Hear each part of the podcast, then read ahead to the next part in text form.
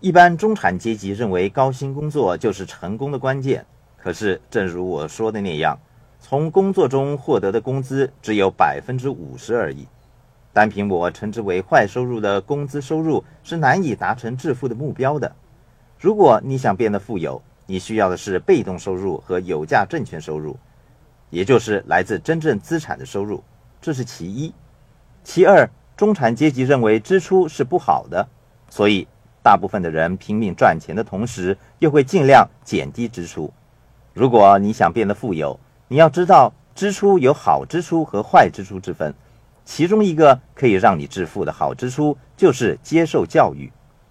好支出还包括聘用优秀顾问的费用，我乐意支付给戴安，我可以从他的身上学到许多的东西，他教会我很多很多知识。我给他的金钱远较我赚到的少，我付出很少的金钱却得到最大的回报，我认为那是好的支出。一般中产阶级认为辛勤工作、努力赚钱、减低支出就是致富的诀窍。我认为那样做不但不能够致富，简直就是在自杀。如果你想变得富有，你必须知道你所赚的钱是哪一种收入，以及你的钱花在了哪些地方。如果你是 B、S 或是 I 象限的人，用于发展企业的支出就是一种好的支出。以我自己为例，我是 I 象限的人。很多时候，我需要到不同的州或不同的省去工作，有关的支出可以得到政府当局的注销。事实上，我到其他城市是为了观察当地房地产的情况，看看有没有可以让我赚大钱的房地产，那就是好的支出，答案对不对？是啊，你增加了不少见闻吧？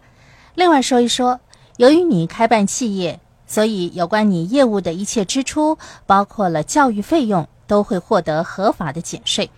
你在世界各地都有生意和投资，所以你来到其他地方，相信就是为了找寻新的商机。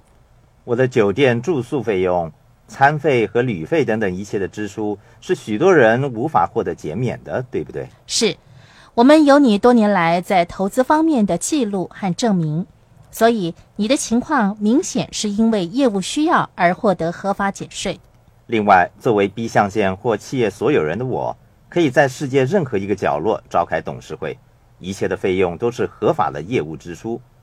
我跟我的顾问团离开单调乏味的工作，来到美丽的世外桃源，享受和轻松一下，然后讨论工作上的问题，并且为未来一年定下赚钱的大计。政府容许 B 象限的人这么做，对不对？对呀。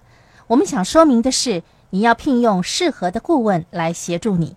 让你清楚明白好支出和坏支出之间的区别。